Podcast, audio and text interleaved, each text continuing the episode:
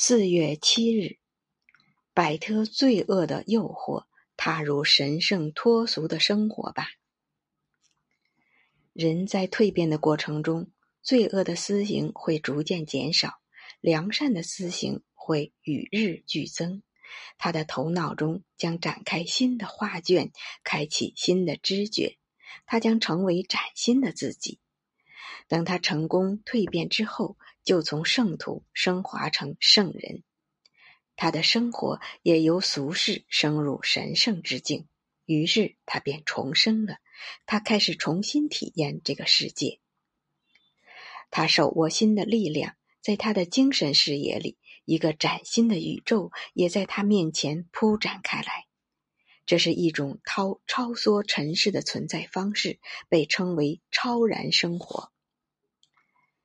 当人进入超然生活的状态后，他的人格就不再受俗世的羁绊，他将不断地深入圣洁和美好之中，这样便可进入圣洁的生活状态。